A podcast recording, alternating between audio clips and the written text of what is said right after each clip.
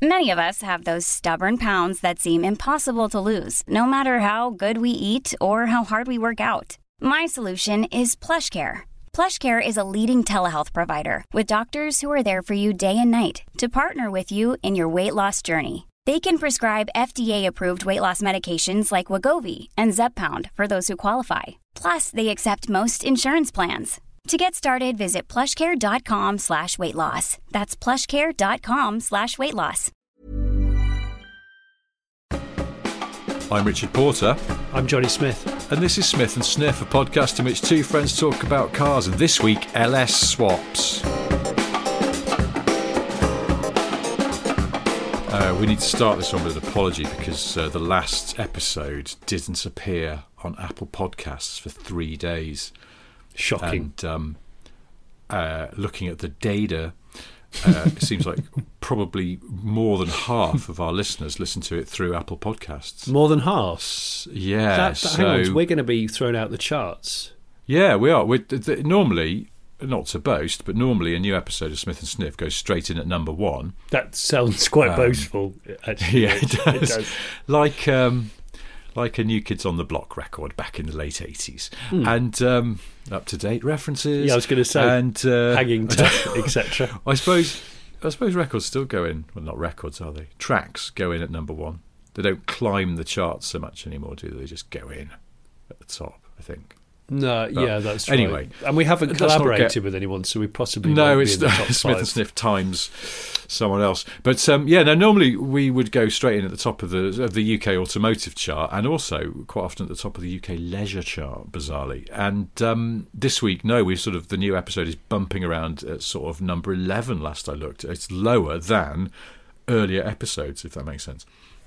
And it's because it didn't appear on Apple Podcast. So I just wanted to say sorry for that. It was completely out of our hands. We did nothing different.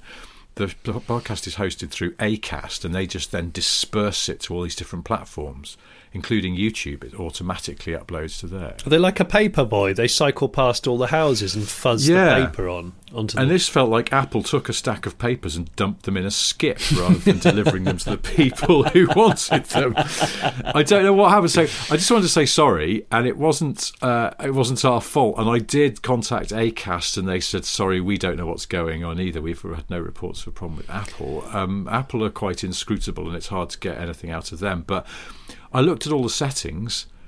I did. I didn't change any of the settings because everything seemed to be correct. And then suddenly on Thursday morning, just after I'd gone on Twitter and gone, "Sorry, I still can't work out what's wrong," it magically appeared, almost as if Apple were listening all along. Oh, I think it's because of me that Apple have done this.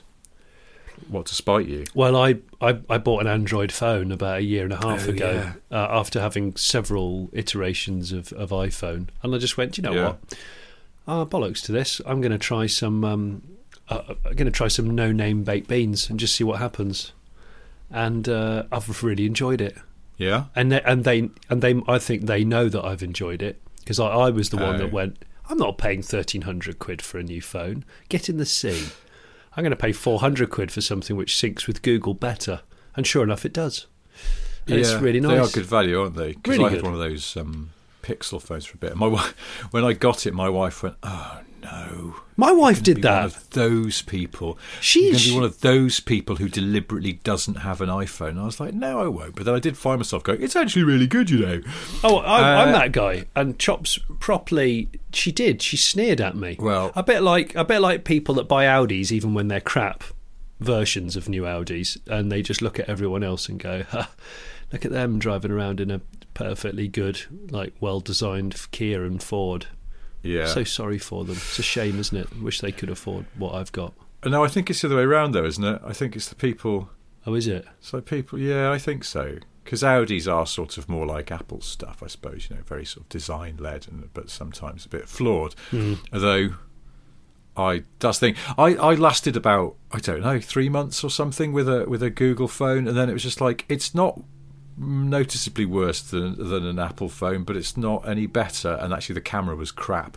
And I went to a Grand Prix, and the one thing the camera was crap at was taking f- pictures of fast moving objects, and I was like, hmm. Oh, Grand really? Because the yeah, the brightly coloured, fast-moving objects really foxed the camera for some reason. I mean, this was a few years ago. I'm sure they've got better now. But um, I was going to say so I switched back to my old iPhone.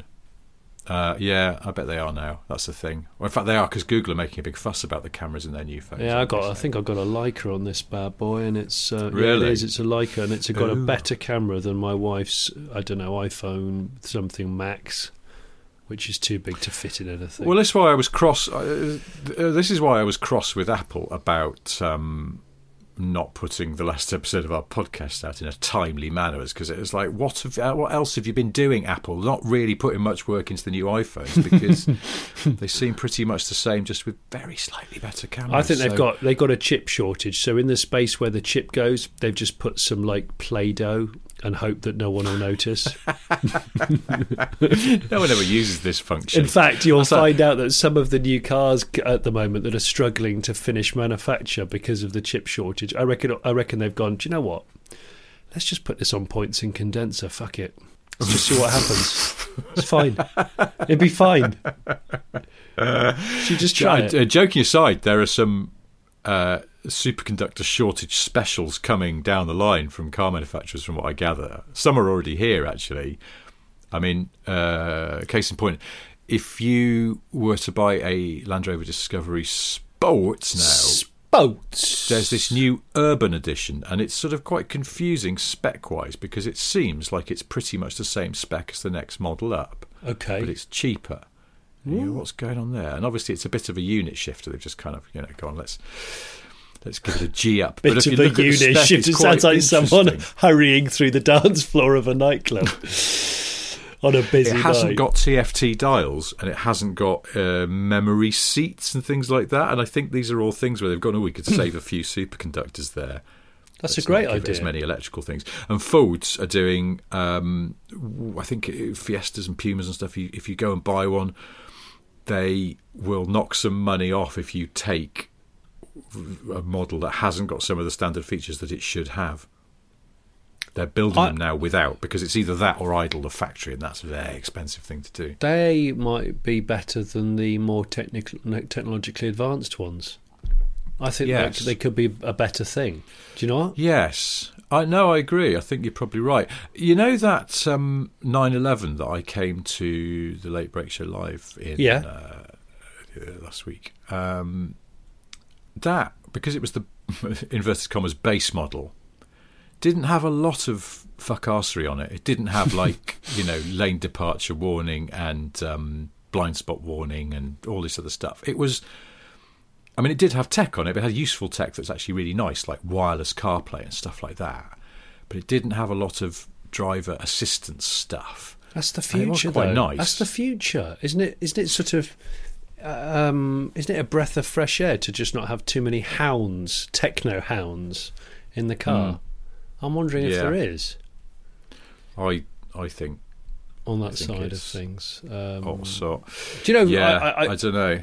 I actually um, I looked at our old email address a couple of days ago, and we've had some letters, e- obviously electric email letters, about mostly about bump start sagas, and some of them have really tickled me. Um, because I seem to have had a fairly a couple of a couple of interesting bump start situations that I've mentioned in previous casts. Um, some guy called Ash Ashley Rogers He's put um, this is good. The title is reversed solo bump start with a triple pike. He's just put after delivering an exhaust manifold to a bloke I'd sold it to online, my car wouldn't start.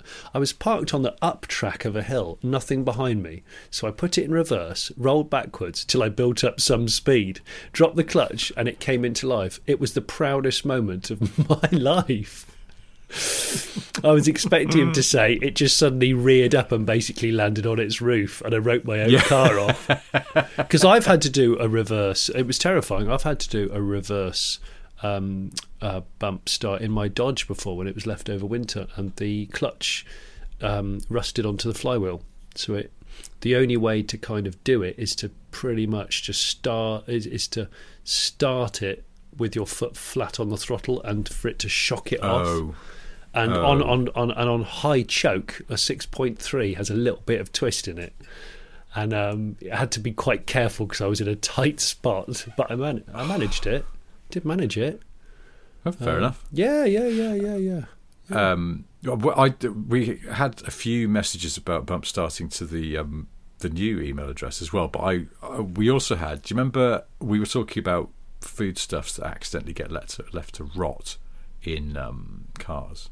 Oh yeah. We we had a message from someone called James Martin, not the chef, I presume. Uh, Oh well, he probably has left stuff to rot in his car before. well, because he's you know he's, he likes cars and he's often got food about his personal. Well, he drove hasn't. too he likes to hard. separate the two. You know, he drove really hard Yeah. back from the early morning farmers market with his fresh produce, Ah, right. and yeah, an, I don't yeah. know, a lemon rolled under the seat. Yeah, of his vintage Maserati or whatever. Yeah, exactly. Yeah. Uh, well, James Martin, not the chef, uh, sent us a message entitled "Cabin Explosion." Oh, Uh, he said, Your tangerine story reminded me of something that happened one evening 10 years ago. I was on a regular long drive back from Glasgow to York on the A1 in my company insignia when, in the pitch black of the cabin, there was an almighty explosion. No flames, just a massive bang. My ears were ringing and my eyes were stinging, and there was an acidic chemical vapour in the air. The dashboard was lit up like a Christmas tree, and my assumption was an airbag had malfunctioned and deployed. I pulled over to the hard shoulder, shut the car down, and had a look around, but couldn't find anything apart from a sticky substance across the dashboard and windscreen. What? A bit shaken, I drove on another 20 minutes to my parents' house, and my dad went out to the car with his thousand candle power torch to investigate. Dad returning torch. Five. Dads have the best torches. Five minutes later, brandishing an exploded litre bottle of fresh orange juice that I immediately recognised as the bottle I couldn't find after getting home from Tesco several months earlier. Apparently, it had rolled under the passenger seat and lay there fermenting for many weeks until the pressure had finally become too much for the bottle, and bang, Bloody hell! That's some James pressure. says, I never quite got the smell of prison hooch out of the car. I'm really impressed. So That's what? He, he had a isn't it? bottle of orange juice at three bar under the passenger seat. I mean, who needs a James Bond ejector seat? just have some neglected food and just get it there, really ready to. I bet that orange juice bottle was circular. oh my god, yeah. Can it you was imagine? So swollen, Jesus. Yeah, would have been like a spot that you know when you wake up some mornings and you look in the mirror and it's just come out of nowhere, and you just think, "Hang on, that is that that's a miracle that the skin is holding together on that bad boy." And you, all you even do, you could even just lick your lips and the thing just fires out. Incredible power. Um, can I read out a bump start story from a chap called Yeah. Matthew Hutchinson? It is quite a good one, I think. Many, many years ago, we were at Leominster car auctions in the late 80s. They used to have teenagers drive the cars around, did they? Were they mad? Um, one of the lads couldn't get a Citroen GS started, so he got his mates to give him a push start with no luck. After several attempts, he got his mates to push it right to the back of the car park.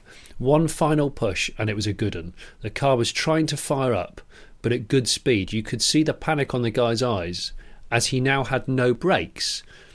Uh, just as the car splutters into life, he clips a man, a classic mechanic type chap in overalls who always checks the oil cap on every car going through the auction, who goes. Who goes up onto the bonnet? Suddenly, the brakes start working. The, the little chap driving hits the brakes, and the so-called mechanic bloke slides off the bonnet. Mechanic's mates check that he's all right. He's fine, but he's just swearing a lot. His mates are trying to pull the chap out of the car. Unfortunately, we couldn't move due to pissing ourselves laughing so hard. I actually wet myself. We had to hide behind a car and we bit our fingers to muffle the laughter. I've never been to a car auction like that again. Well, what an amazing Wow. story. You basically run run someone over from a uh. car about to be auctioned. I've got to give that a round of applause. That's really tickled me. Oh, I, gosh. I, I can't believe they let teenagers drive. Well, I mean, of suppose, all the you know, people, of all good, the- honest, honest work. God, I wish that'd be that kind of job going when I was at Sea. I would have, that. I would have killed for a job like that. I mean, I'm assuming they mean like 17 and up, not like 14 year olds. Just, or maybe they do. I don't know. Maybe it is Better just paper round. Yeah. Oh, Ashley I'm just going to. There's only a couple of, of, of, of letters for, to the old email address. I thought I'd just smash them out. Ashley, um, chaps, short story regarding car prices. My mum wanted a new Mini, so she went to trade in her old one recently, and Mini offered her nine and a half grand. We Buy Any Car took it for 13, and then it was on Cinch, who they partner with, for 15 and a half K one week later. Utter madness. Regards, Ashley. Well, Well, now, interesting. that's interesting. After we mentioned uh, We Buy Any Car, Hmm. uh, other other services are available. Motorway, that's the new one, isn't it? But we're not we're not endorsing any of these. But No, we're not. we did mention it because um, a car trader had told me that they're offering sometimes some pretty giddy money for money. stuff in the current crazy car market. I thought I'll just find out what they would give me for my cars, and it wasn't quite as like woohoo as I thought it might be. They're probably about five grand off. Is this the Porsche? the Porsche would be worth, yeah. Okay, so not Um, quite as, as ecstatic as you would would have liked to have been. Yeah, so that's fine. But it was good to know. It was good to do the They research. They didn't mistake the 911 for a Works um, GT car or something. Then No, no, but what it did do, and I presume this is their way. You know how, like, sometimes insurance companies, particularly back when hot hatches were a liability, and insurance companies would deliberately quote like a hundred grand for a yearly premium just because they wanted you to go away. yes, And um, I presume that uh, we buy any car maybe in some circumstances do the exact opposite. They they super lowball you to get your goer to go away because um, when I asked them what they'd give me for my Defender, purely out of interest, um, and bearing in mind, you know, it's a it's a last the line Defender heritage. They are quite sought after, and when they come up for sale, they do seem to go for some pretty strong money. Uh, we buy any car offered me 150 pounds for it. what Yeah. I know. It's they offered really you strange. 150 pounds for the last edition Land Rover. What's going on up there? Is it have they got a chimp that's just spinning a roulette wheel? what? What's going on? Just- they've got to they've got to pull the chimp off and get another not like that, and then get another chimp in because he's, he's too tired now and he's doing some silly things that could really affect the business. No, I just Oh my gosh, 150 I notes. That's just presume for that like that, but that is them just going. Go on, go away. We don't want that. It's too much aggro because it's a bit of a weird car. It's not. You It's know, not. We can't. I think it's their data. Maybe their database or the algorithms just aren't working for it, and they just go. "Uh, I don't know." the Al Gorilla. Yeah, it's, it's Alan. Alan Gorilla. He's the guy that go. He's the head um, valuer of We Buy Um, Any Car. It's better than that because just uh, just yesterday I got, I got I got an email from them entitled "Uh oh, your valuation of 150 pounds is expiring." And there's a little animated egg timer on the email, as if to say, "Oh God, shit! I can't believe I forgot to let you give me 150 pounds for this Did you- extremely sought after car." Please tell me so, you yeah, screen grabbed it. Did you screen grab it? Uh, I didn't. I will. Maybe I'll put it on the. Please, or, on or screen so- record it. That's just so hilarious. Yeah, as uh oh, as if I was yeah.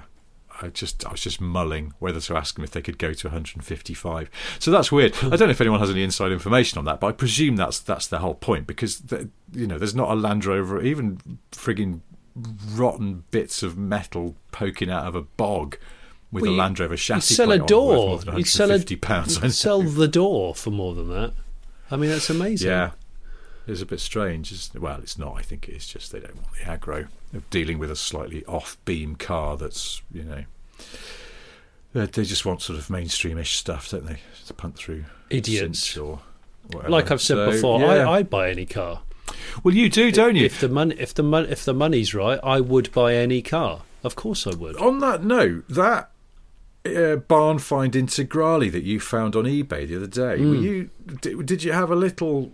Did you really? Were you sort of tempted? I went and sat at a larger screen and zoomed in heavily on the A pillars, the scuttle, and the roof because it said um, cars surprisingly solid apart from the roof which needs attention and you're like you don't say like the roof is looks like it's been it's it's kitchen roll that's been in the wash in your pocket that someone has sprayed red and then just put and then it's just laid on. It's so frilly. It needs a new roof, but it is a real Integrale, so it's kind of Well, it's a precious yeah, commodity it's actually- car. But I'll put up a link to this because it's the auction doesn't expire till Wednesday, assuming it doesn't get pulled. But at the, when I last looked at it, I think it was um, Five and a half? five and a half grand. yeah, yeah, reserve not met, and that's the bit that I was like, "What really?" Because I couldn't quite tell. You probably did more zooming in than I did. How much of it was just sort of your classic barn dirt, which I think they now sell in Halfords for people to barn find up their cars. I like But, that barn uh, dirt. A lot of it was. I looked to me like there was actual corrosion, definitely on the roof. The roof was, like you say, it was just like Oh, it's hanging. It was- horrible. that's a roof. And but the A pillars. I mean, for fuck's sake. Yeah, it is possible to replace A, A pillars on really valuable Mopars, like you know B body Mopars, like my Dodge that are monocoque. They're, the, Hmm. the the roof the roof pillars are quite notorious, especially the C pillars. They're notorious for rotting through. So there are people that do do roof transplants, but obviously. It, the car has to be good enough to warrant the amount of effort because you've got to do quite careful surgery. Serious, yeah. That's like that's like having a hand transplant. It just feels like Yeah, is it going to work properly afterwards the way that you'd hope, or you'd have to have a lot of physio on your car to make sure it's okay. yeah. I don't like. I just don't. I, on a monocoque car, it feels wrong. I just feel like I'm sure it is fine, but Yeah. I just I just reshell the fucker, which you can. Yeah, you I don't know if you can get complete shells, but Stellantis will now sell you um, uh, certainly Integrale body panels, if not the entire Yeah. underhull and a monocoque. I think Stellant- But, Stellantis um, should be. They should. They should mention this more often in their literature, their promo. Maybe in their flyers that they put next to the motorway when you're at, yeah, they tied to lampposts next to traffic lights, and it would just yeah. be. Yeah, yeah, here we go. Based in your face. buy the new Corsa E. Oh, by the way, we make front Scuttle. Integrales now. Integrale Scuttle crew, where are you? go, yeah, we're over here. From me, I am here. Scuttle. Integrale Scuttle crew. And they'll go, oh, cool, though, you're over there. How many have you made? Rotting through, rotting through on the A pillars. Rotting crew, where are you? We're over here, guys. It's, it's Lancia, an old Fiat, sort of pre 1989 Fiat. Yeah, we're over here. But what, uh, like I said to you when you sent me that Integrale, is what is it's an eight valve. Yeah. So in the sort of general ladder of desirability, it's lower rung. It's still a lovely car. I mean, Yeah, it's a you weapon. know.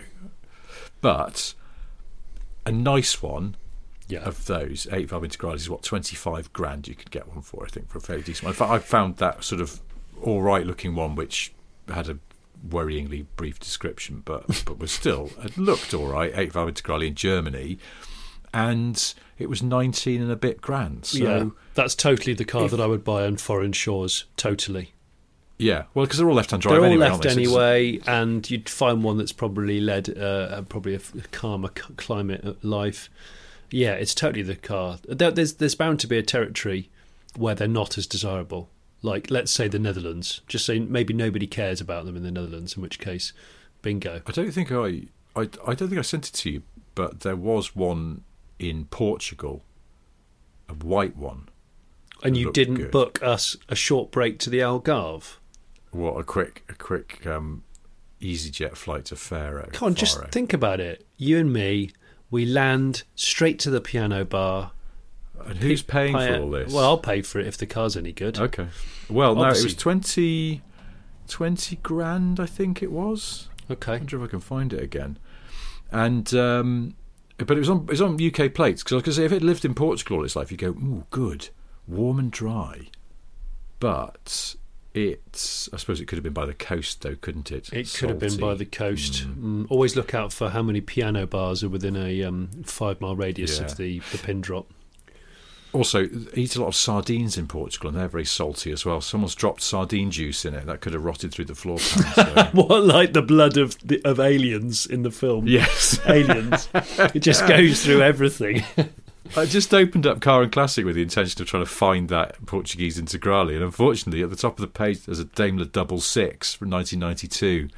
Oh, that's the one that you like, the XJ40 Yeah. shape. No, no, this is a. Oh, late it's the late Series Series 3. three. Like who would buy a Series Three in auction. '92? You just look instantly oh, elderly. Yeah, but now you'd look instantly excellent. Well, Bloody hell, this is nice. You're just a walking Goodwood revival. That's what you are. Anyway, I'm not going to get distracted by that. No. Um, It's funny you should and mention but- Portugal because um, uh, yeah, I had an interesting tip off this morning about a, a very cool car in Madeira, and I'm, I'm Oh, yeah? wondering whether or not it should be extracted at all costs.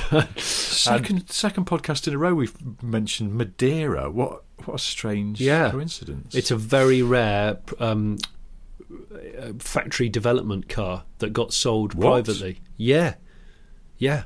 Are you allowed to say what it is? Well, I don't want to go into too many details, but it's a car that's close to my heart, and um, possibly might have passed my driving test in one, you know, or like taken learnt to drive in one, and it's um, it's quite, yeah, it's quite it's quite an amazing story behind it, which I might Oh. tell if I can. How how does it end up in Madeira? Well, quite, Richard, quite. Hmm. It's all about. Good. It's, it's off of second home, off of had the car for a while in in in in this country or or in nearby, Yeah, and yeah. then oh, it's it's not broken. It's quite friendly and and it doesn't owe us much. Let's just take it with us to the holiday home. And some forty years later, it's still there, and it isn't. I broken. found this Integrale, by the way. Have you? the one in um, the one in Portugal? Is it's it? white, Of course. on the sort of anthracite alloys. Oh, It says it's on British plates, although in the pictures it's got no plates at all. It's got black leather interior, yeah. uh, Is it- sunroof, leather seats, price to sell, everything working okay, new battery.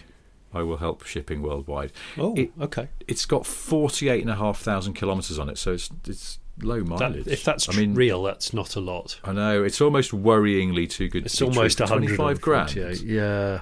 And it's a sixteen valve as well. It's not an Oh. eight; it's a sixteen. So it's a Well, how long's it been for sale though? Uh, I ooh, it went up on the third of September, so a couple of weeks. Okay. Well, I thereabouts. thought I thought a dealer would have Dyson that bad boy up. you'd think so. yeah? So especially a car that's a left home whiffy? drive owned. Well, a little bit whiffy, but I'd be willing to pop over. Um, uh, Okay, it's in Arcoselo. I don't know where that is, but I'm going to tell you because Yeah, he was supporting maybe- Rag and Bone Man at a festival last Yeah, month. I'm pretty sure. um, it's hang on. Here we go. Arcoselo, Portugal. Where in Portugal is that? Oh, okay. It is in the oh, it's near Porto ish. Okay. So sort of midway. No, t- up the top. Actually, Yeah, it is at the top. Portugal. Yeah, that's easy. Do you know it? Yeah, Have I do. I've. I've, I have. I've, uh, yeah, I, I, I, I drove onto a an overnight ferry and went over there. I think. I'm pretty What? sure. Yeah. From You got an overnight ferry to from Britain I, to th- I think so. It was a long time ago. I'm pretty sure it was Oh. Portugal. Might be getting. I might have to dig out my globe and have a look. But uh, which also doubles as a bar, of course. You sure it wasn't the top of Spain? Oh yes, it was Bill Bilbao. Yeah, There you go. yeah. Sorry. Because that's Just I didn't know that the ferries went all the way around the corner. Once they Well, once they do if you if you pay the ferryman enough. They they absolutely don't pay do. the ferryman Yeah. till he gets you to the other side. Well, and you know that song, the the Chris de Burgh song. Uh, it, I, Hmm. I I think he's he says don't even don't even um, agree a price, and you think that's. I mean, money saving expert Martin Lewis would be tutting Oh, he'd just be going, "What do you he'd mean?" be furious. You agree a, like a, a cheaper rate, and then obviously, unless one of one or two of the people within the deal um, do something awry, that's it. That's the rate. It's like a Yeah. fixed rate mortgage. You, you know, you, you stick or twist. That's what it's all about. Don't don't Yeah. dick around with a ferryman. Seriously. This sounds more like advice from Martin Lewis's hated nemesis, Lewis Martin, who's Oh. always giving deliberately bad financial advice Oh and yeah. lives across the road from Martin Lewis. well, and look, then leaves all his lights on when he goes out just to wind him up. Well, he's one of those people that's sort of deeply um, superstitious and stuff like that. So when someone comes to buy a car off him, he says, "Do you want to do you want to flip a coin for it?" And they were like, "Well, I don't understand what you mean." You say, um, "If I win the toss, um, you pay me for the car."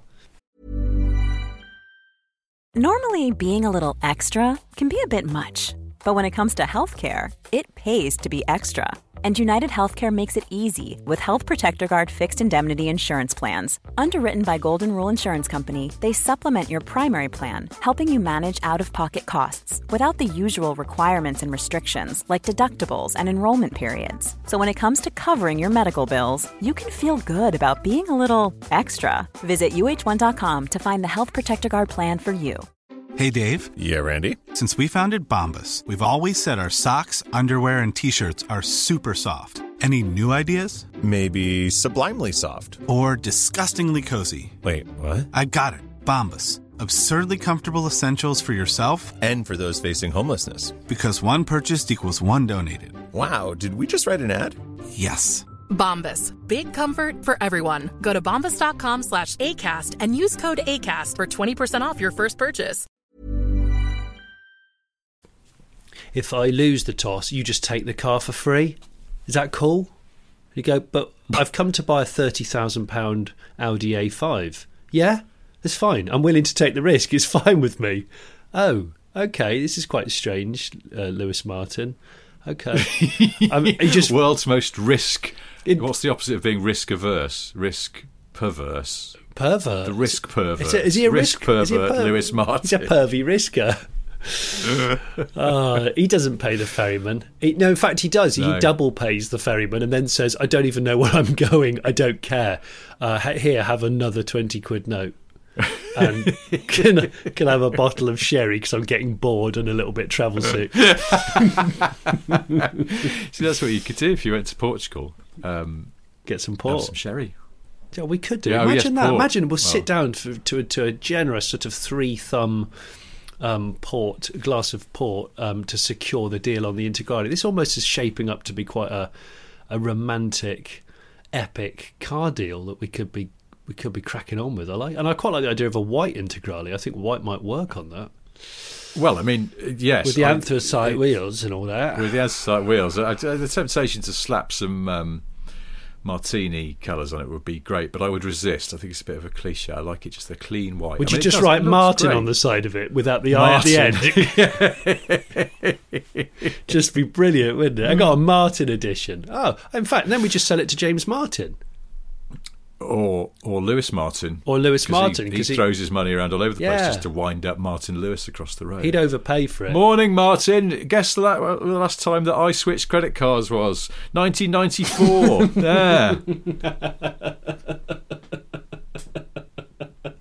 He goes, "What? What are you doing? What are you doing? Oh, I'm I'm feeding some Armani suits through a Timberwolf in the front garden because yeah. I couldn't be bothered to take them to a charity shop or eBay them." Guess when I bought my sofa at DFS when they didn't have a sale on? Yeah. And, I, and guess what? Going, I sleep really idiots. well. I sleep really well. Yeah, yeah, that's it. And I'm much less stressed than you. Go figure, you tight ass. he says, just randomly throwing uh, some some ten pound notes in the air. Yeah. Oh yeah. We're gonna um, later on. We're gonna have a ten pound note barbecue in the back garden. You want to come? yeah. I've run out of charcoal. Yeah. So I'm just using money. Just tenors. Um, Easy. Now I hey, listen, guys. Listen, look, guys. Uh, there's something we. I don't think we've ever talked about this, and it feels like it needs addressing. And I, it occurred to me last week. I was brising because you know I, I drove that 992 to Late Brake Show Live, and it's a lovely car. And I thought, I wonder where 992s are now, second hand wise. Of course. Well, how many? How long have they been out? They can't have been that. A uh, couple of years. Must can't be more than two, can it? Two and a bit. Remember, we drove one when they were quite new. We did, and then and that must have been it was pre-COVID. So yeah, okay, yeah, I think was. two years ago. Oh, that's the one where we and lost the, the action camera off the back. we lost the lost the GoPro off the back. Yeah, yeah. that's right. Um, so I just thought, I wonder if they've sort of, you know, where they are whether they've, I was curious as to whether the newish 992s have dropped below older 991s that are sought after, like Carrera T's, which just sort of seem to hang around the 80 grand mark or whatever. Yeah. But no, I couldn't find a 992 for sale that wasn't more than a new one would cost you. What? Base. Well, because obviously the, the, the the second hand ones have got a lot of options on them, but even so, it just feels like in this this mad world of car prices at the moment. But what struck me, and this is what I wanted to talk to you about, what struck me is how many Porsche 992s for sale at the moment have fucking privacy glass on them. Oh, Why do you want privacy glass on a two door coupe? it doesn't It work, does it? gash. I mean, honestly, it's just the most awful looking thing. And there's loads. Go onto the Porsche website and just do a search for, for 992s for their, in their approved use scheme. You'd have to park it near a driving range and then claim on insurance that it needs new side glass. Well, see, I don't like privacy glass, but I sort of, you know, I've wearily tolerated it on various cars I've owned. Our Range Rover's got it, and God, I wish it didn't, because those that shape of Range Rover looks bloody great with all clear glass, and it looks a bit vanny when you put the flipping tint on the back. Because obviously, it's like factory privacy glass is ever only going to be on the back windows and the Yeah, and the kind of front, you're not allowed so on the front. just, It's just The, the Jimny, the SZ5 Jimny, you couldn't order it without um, gangster glass at the back. yeah, it's just annoying. It's just part of the Well, package, which is annoying. but I, I sort of, I'll, I kind of, ha you know, you tolerate it because you go, well, what's the alternative? Yeah, like you say, just, oh shit, I left it on a firing range and some people have shot the windows out. I better have new ones, Mr. Insurance Man. But TV's Chris Monkey Harris hates privacy glass so much that he did have all the back glass replaced on his BMW M2. Oh, he did, didn't he? That must have cost a lot of money.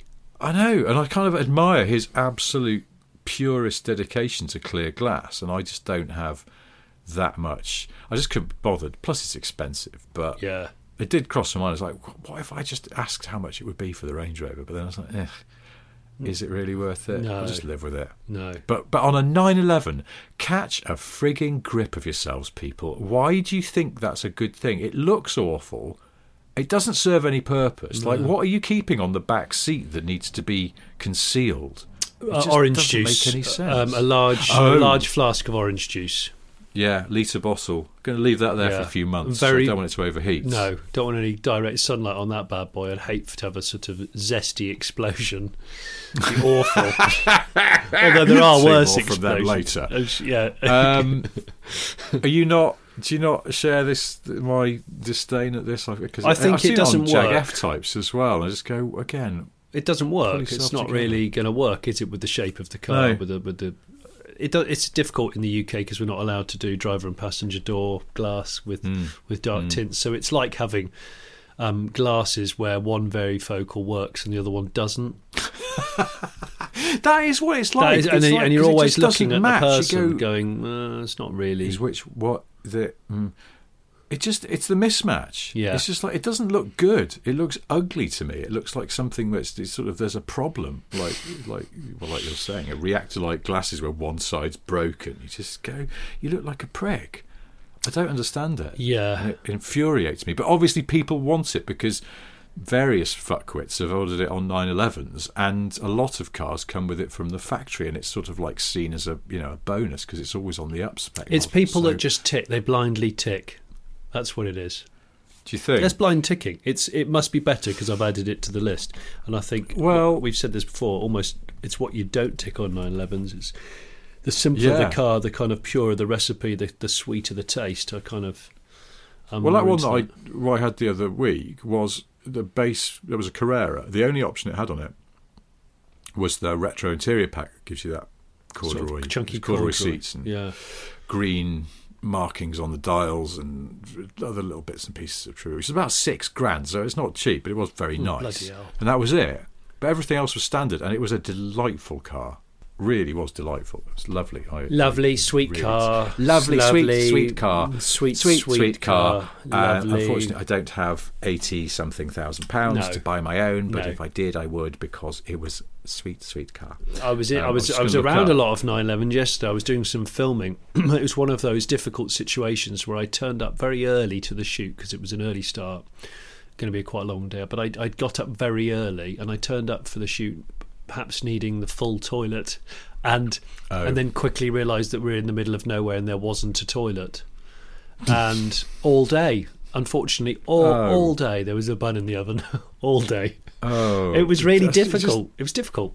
were you completely unable to concentrate on? Uh, not do? not completely, but there was no it was no doubt it was um it, it's not the best state you want to be in when you're driving a performance car. I'm going to say, uh, yeah, it's just a shame, really. It just um, I was going to say it took the shine off the event. i it, it's not really not really the right way to describe it, but yeah, it's just not not it's not really the way you, you want to do business, as it were. But I'll change the subject because um, I've got a. F- Well, I was just going to tell you that the privacy glass. I just look this up. Privacy glass on the 911 is 387 pounds. so it seems like Save a cheap your deal. frigging money. It does, I suppose, in the context. It does. When a rear wiper, I notice here, is 245 quid, and that is quite a good thing to have. It's say. good. I mean, the, the minimalist OEM OEM modifiers would instantly Yeah. strike that off and put a bung in there, but True. it is useful. Uh, although just a, a shitload of Rain-X and just let it be. Yeah. But, um, well, you can live without it. I'm, I've got um, a, a, a thing called a Renault Arkana on test this week. Have you? Like, um, have you seen this? yes. um, it's like for people who haven't, it's kind of if you imagine the Renault Kadjar, which is just normal SUV. This is kind of like the X6 to the Kadjar's X5, I suppose. So it's, That's- a, it's a sloping backed SUV. Um, it's all right actually. I was quite surprised. It's perfectly all right, but um, it hasn't got a back wiper. Ah, so it suffers from jag I-Pace rakish back syndrome. Screen. Yeah, Yeah. and you sort of go, could I? I mean, yeah, could have taken a back wiper if I'm honest, everyone. But anyway, Here, there's a lot of cars. You don't, you don't really need one on the 911, but it's just quite handy to have sometimes. it just encourages you to clean it more if you don't have one, which is no bad thing.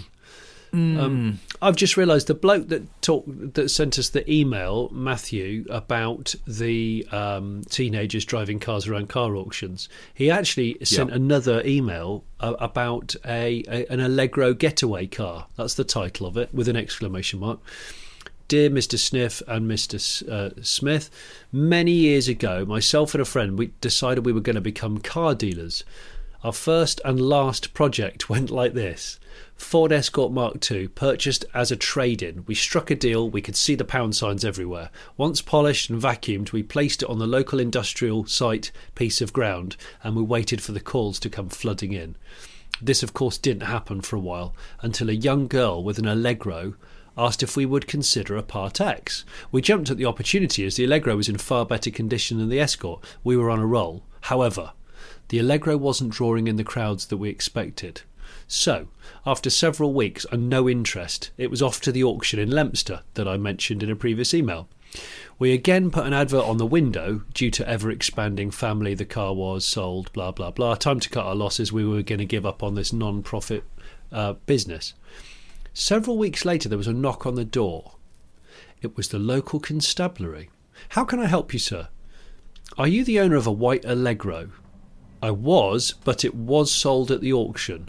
Can we see proof of this? Absolutely. As I had the paperwork, it was the late 80s. I still had it to hand. They noted it down and were about to leave. Can I just ask why? Yes, the chap that purchased the Allegro used it as a getaway car in a bank robbery. I kid you not. I admired the chap for actually purchasing a car in an honest fashion and also using an Allegro in a real bank robbery. Oh my god! I know. Amazing. Is that the world's first Allegro used in a bank robbery? I bet there are I suppose we'll never know. He can't have wanted to get away quickly. It must have been a stealth getaway. So just blend in You with the traffic. If your moral compass permits you to rob a bank, you think you'd probably just steal a car as well, wouldn't you? Yeah, I'm I'm wondering whether He's eating into his planned. profit margin there. Yeah, he very much is. Oh, yeah. he didn't think it through, did he? Because he should have, in the middle of the night, taken a car Mm-hmm. and then just done it all in one night. Cars freshly stolen, but people don't know yet because they're asleep. Do the bank over. Oh no, because the bank's shut. Maybe he needed it to be open in order to hold up cashiers. I don't know. I'm not a thief. I don't think these things through. Bloody hell. Well, I mean, I think in a way you've you've proven your. Uh, it's very unlikely that you would be a bank robber because you you clearly haven't got any kind of sense of how to rob a bank. Are there any other? Well, if any listeners have got any other ro- pathetic robbery stories or maybe terrible getaway car um, stories, please, we welcome those um, and other letters. Um, the email address is what is it, Richard? I was waiting for this. I was like, does he know? Can he remember? No. Um, it's hello at smithandsniff.com. Yeah, Smith and Sniff, all in words, no ampersands, just uh, Smith and Sniff written out That's the way the one. That's it. normally do it, but without spaces, obviously. Probably over explaining that. Um, Yeah. Yes. Uh, do do um, feel free to drop us a line. Um, at uh, hello. Which I should read out some messages from patrons as well, because after all, they've sort of paid for it, and we've had quite a lot of messages. Which I, We should on, that on there's that a side of things. called uh, James Stevens on the Patreon who says, uh, "Hi Johnny and Richard, just been listening to the podcast on my way into work and had a thought about which engine Roland Gift from Fine Young Cannibals would be. This was the thing we Oh. were talking about last week. Yes. we couldn't quite decide because of his honey, honey, where's honey?" Um, come on home? James says, oh, I think I found the answer. It's all in the honk, and the 1st Uh-huh. engine that comes to mind is the K10 Nissan March slash Micra Super Turbo. Oh gosh! I've gosh, attached a link to a video from Mighty Car Mods which shows the honk. I- um, I, I've watched this and he's right. I watched this video. This is the I- supercharged and turbocharged Micra. It's unnecessarily over cluttered engine. Yeah, it's over boosted, yeah. just yes, it is. Ha ha.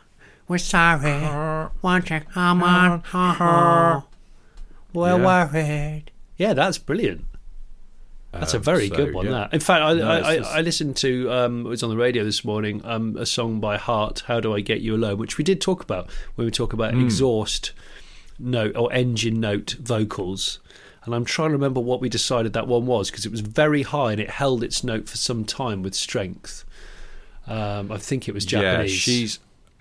I can't remember, but she because she's got a remarkable set of um, lungs. Yeah. talky. I think we agreed she's got a talky voice. It's got a lot of lot of low down pull to it.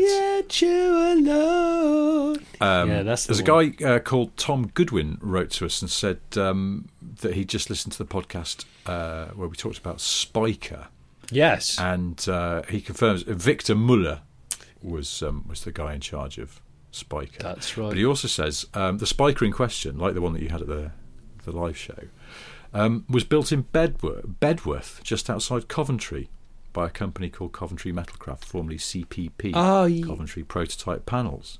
I do In fact, the vast that. majority of all Spykers were produced here, including the vehicles built as stunt slash hero cars for Basic Instinct 2.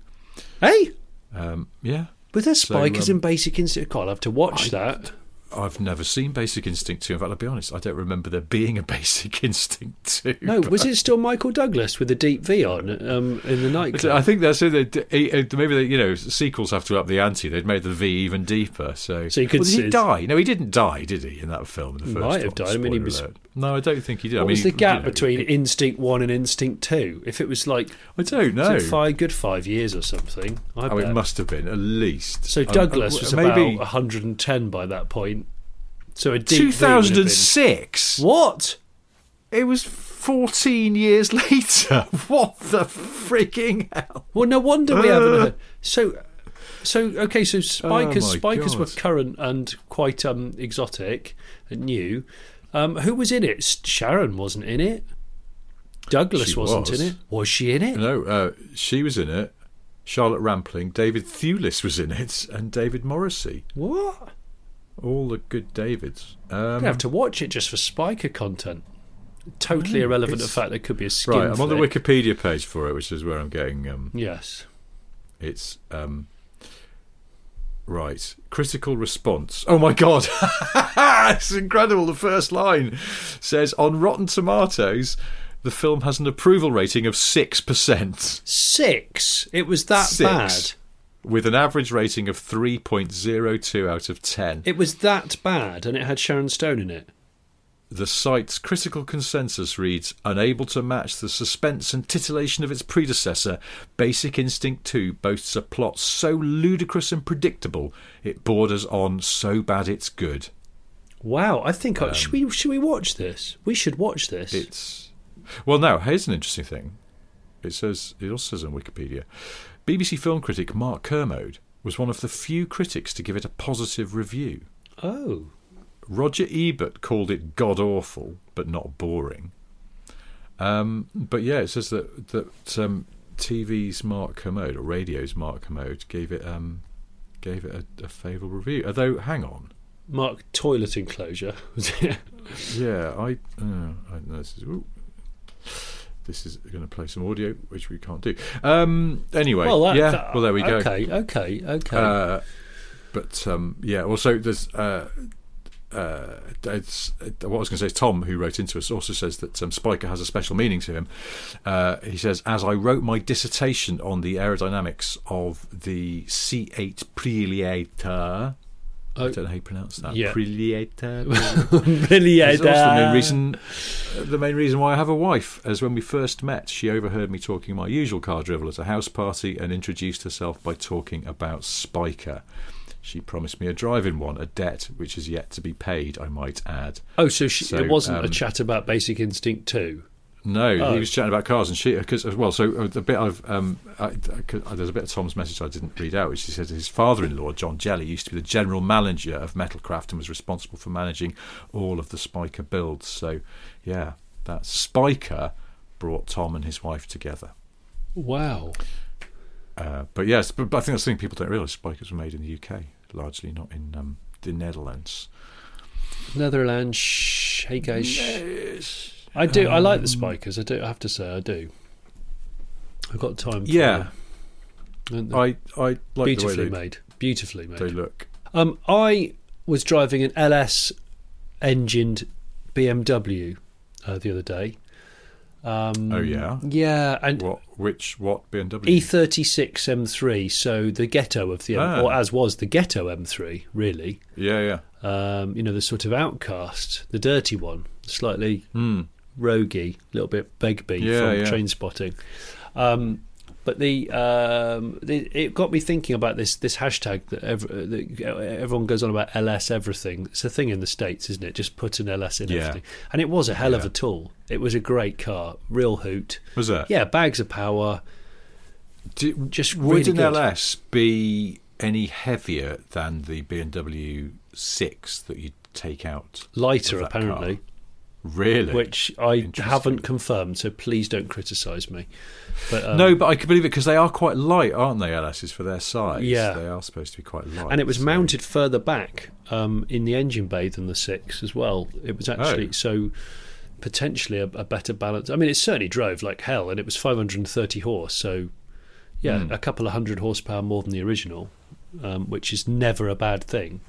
Actually, it can be a bad thing. I don't know why I just said that. It can really be a bad thing. Take Caterhams when they had re- V8s in them. um, Yeah, awful. Yeah, Um, not. There's no need. There's there? just no need. I'd, I'd argue as well. I know some people disagree. I think you might be one of them. Is that I don't think that Elises and Exiges should be supercharged. Well, particularly Elises. Exiges maybe, but I don't. I, I've never much enjoyed a I supercharged Elise compared to a nice, naturally aspirated one. Would you make it a stipulation that you, when you buy one, you get given the supercharger belt, and if you can fit it yourself, you can then you can then own it and drive it. But you have to do it yourself. You can't ask anybody else. You go to the factory, and you've got an hour to fit it. And if you can't, You're never, sorry. you're never ever having a supercharger. they take it off you and they won't give it. For some, there's some way in which like they're not available in public. You can't just get them Yeah. off the shelf. and it sits there. Um, it sits there, you know, like uh, like Mad Max, where you can switch on the supercharger and switch it off, like in the original movie. Is it the same thing can- where owners have to pretend that it's going to do something, but it doesn't? Maybe if the car knows when you pass certain mileages, like every ten thousand miles, you're allowed to go back to the factory Yeah. and have another go at putting your supercharger belt on. Oh yeah. It's a bit like that. the logic what- is, oh, they've done ten thousand miles. They might be sort of wishing it had a bit more power by now. Yeah. Let's let them come back and have another go. have another go. supercharger belt. Is there are there any YouTube find out. tutorials, or is it all banned? If you get caught putting a tutorial on of how to do it, you're struck yeah. off. Well, because they control the market, don't they? So it's like they, they, they can't they don't let you film you trying to do it. No, so, you know, not the allowed. information is very much kept in house. Um, I was so yeah. LS is. I was thinking the whole. I mean, it's like I say, it's much more common in the states. LS everything, um, and then I just got thinking. I don't know why, Richard. I just got no idea why. I was thinking. It's it's one of those hashtags that could easily be misconstrued. And then I thought maybe a singer like Lisa Stansfield. I can I can imagine her greatest hits album could be called LS Everything. Because you suddenly go, oh, that's like a, it's like a greatest. It just sums it up. I've got a collection of hits. I'm LS. I'm Lisa Stansfield. So I am. This is LS everything. And then she has no idea that her hashtag, or she thinks her hashtag, is being so used in so many different applications. I don't understand why Lisa Stansfield is affiliated with a big, cheap power. Yeah. What she's calling a record company. I go, how's how's the album doing? And I'll go, well, it's we've sold about nine copies from petrol stations, Lisa. But I mean, on social media, it's getting a lot of noise. Loads of traction. There's traction. about ten thousand users users of your of your hashtag. Oh. That's quite promising. And then she finds out. and then maybe the two scenes could dove- dovetail. Oh. She, she performs a free gig for anyone who's put an LS into a car that didn't come with it from the factory. That's a great idea. So it's the engine swap tour. Yeah. So she does a tour. She goes right all of next year, all of 2022. I'm just going to do back garden uh, solos to every engine swapper, every LS engine swapper in the UK. That's a great idea. But she's cut. I mean, I don't imagine she she's not super busy, is she? She's not. Su- I don't think she's Or super she? I busy. don't But know. I imagine men of a certain age or women of a certain age might suddenly go, "Quick, let's just put an LS in some." I, I, I I'm always quite amused when people put want to put LS V8s in a car where, you know, like the engine that was in it was just absolutely fine. Yes. Absolutely fine. And and in the instance of this M3, I know an M3 straight six is a fantastic engine, but I believe this car had a blown engine, and they were at a value where a rebuild of the engine was the same as the car. So you were like, well, Hmm. that kind of figures. But other times you just go, ooh, you know, like when people put LS engines in the back of a 911, No need. and I just go, No I'm need, sorry, no. but that's so much work for something that's just very, very awkward, isn't it? It's like putting your shoes on Hmm. Yeah. backwards. You can do it. I know you can do it. It's just really difficult, probably painful, and you look. It's just silly. I just don't No, think that's know. right. It- I know. It's not. There's, I know. I know. I know, Johnny, I know, no need. I There's know. really no need. No. No. Know, Oh, I I weird coincidences. You know, we had that one where I was talking about bump starting um, and that about helping that old lady, and you know, the, Yeah. uh, uh, the the lady's son messaged us as a patron, which was spooky. Yeah. I was on the phone to um, a friend of mine this morning talking about um, Brabus Smarts because he's got one, and uh, it rekindled my constant um, sort of bubbling uh, affection for them. I had the plumber turn up to service our boiler today because I know it was a hot week a couple of weeks ago, and I booked him then. And um, he hadn't heard the conversation. Okay, he hadn't heard the conversation. He turned up just as I was finishing the call, and mid mid doing the boiler, uh, we were talking about a car, some car, I can't remember. Oh, about the price of second-hand cars going crazy. And he said, "Yeah, I, I sold I sold my car recently. I'm, um, I think I just did it because the prices were high and uh, my house needs a new roof." And he had a really immaculate, smart coupe roadster. I Oh. went, that's weird. I've just finished talking to someone about a smart roadster, and then it turns out that the that he's actually a bit of a a bit of a you know a, a handy car person. He had before that he had a Porsche 944, which he put sills on, and before that he had a 928. Um, Oh. Which he said he would definitely have again, but he bought them when nobody really wanted them, and he can't believe the prices of them right now. Um, Yeah, and he's had a, one of those very questionable kit cars. Was it called a Nova SS? With gull, gull wing doors, and it had a two. Yeah. It had a two liter Pinto engine, and he said he went he went through it and made it absolutely immaculate, and sold it to a man in Germany. He came all the way over from near the Nurburgring to buy it. Can you- and it did make me imagine. Can you imagine that on the Nurburgring? I mean, like, Ugh, can you imagine trying to drive that back across Europe? Good God. uh, and just getting it wrong on the Nurburgring. It's not like how much is the Armco going to cost me by the meter. It's just how much glass fibre confetti there is everywhere in the trees. Jesus Christ. Ugh, I can't imagine anything worse. A car Can that's you? been built by an amateur you've never met. Just- yeah. It's just, I, no. Would you rather LS everything or bobtail everything? Um, If you had to LS everything that you own, well, I don't think either of those things would be applicable to the Porsche 911, would they? Because either way, you're going to create problems. But Well, a short, a shorter Um, wheelbase than is sensible 911. well, no, but bobtailing is just taking the rear overhang off, isn't it? Usually, do they shorten the Ah, wheelbase yes. on those Do they sh- Range Rovers? I think they just. Is it a the visual illusion? They don't change the wheelbase.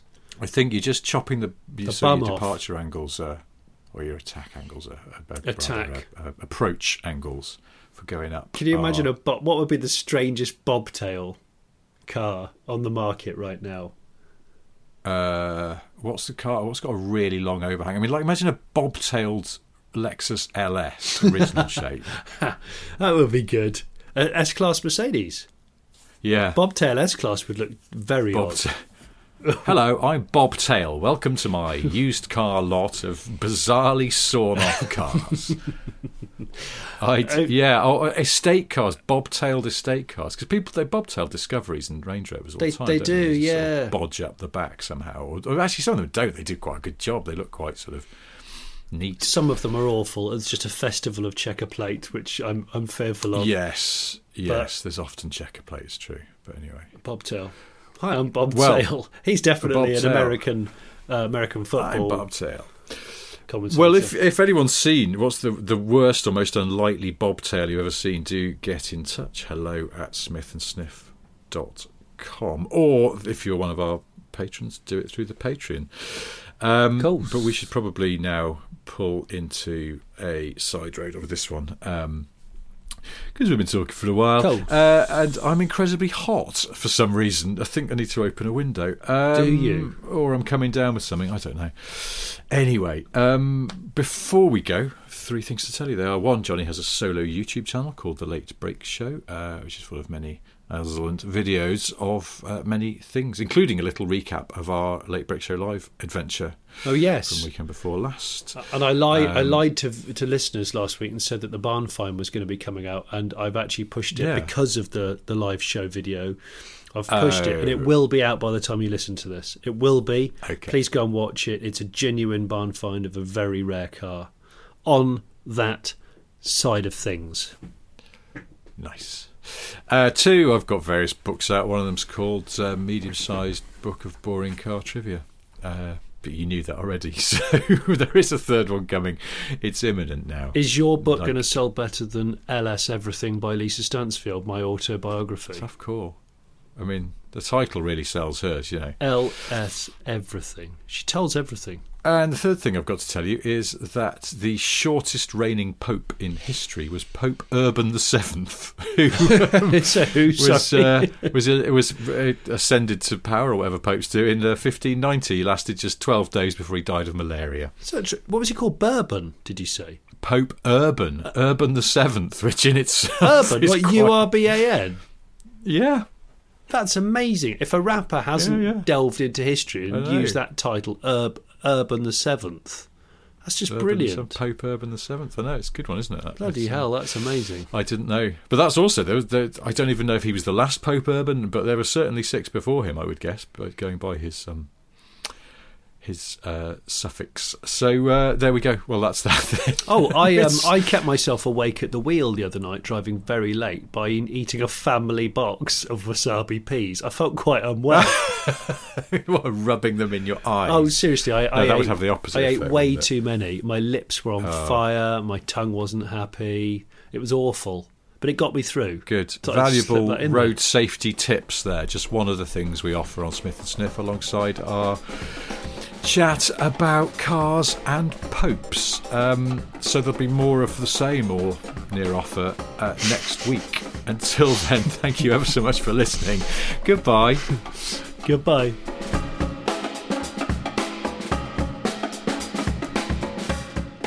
Can you download this on Facebook Marketplace? It's a platform we should investigate, but with really out of focus photos of the podcast and some poorly written description. Imagine the softest sheets you've ever felt. Now imagine them getting even softer over time. That's what you'll feel with Boll and Branch's organic cotton sheets. In a recent customer survey, 96% replied that Bowl and Branch sheets get softer with every wash. Start getting your best night's sleep in these sheets that get softer and softer for years to come. Try their sheets with a 30-night guarantee. Plus, get 15% off your first order at bollandbranch.com. Code BUTTERY. Exclusions apply. See site for details.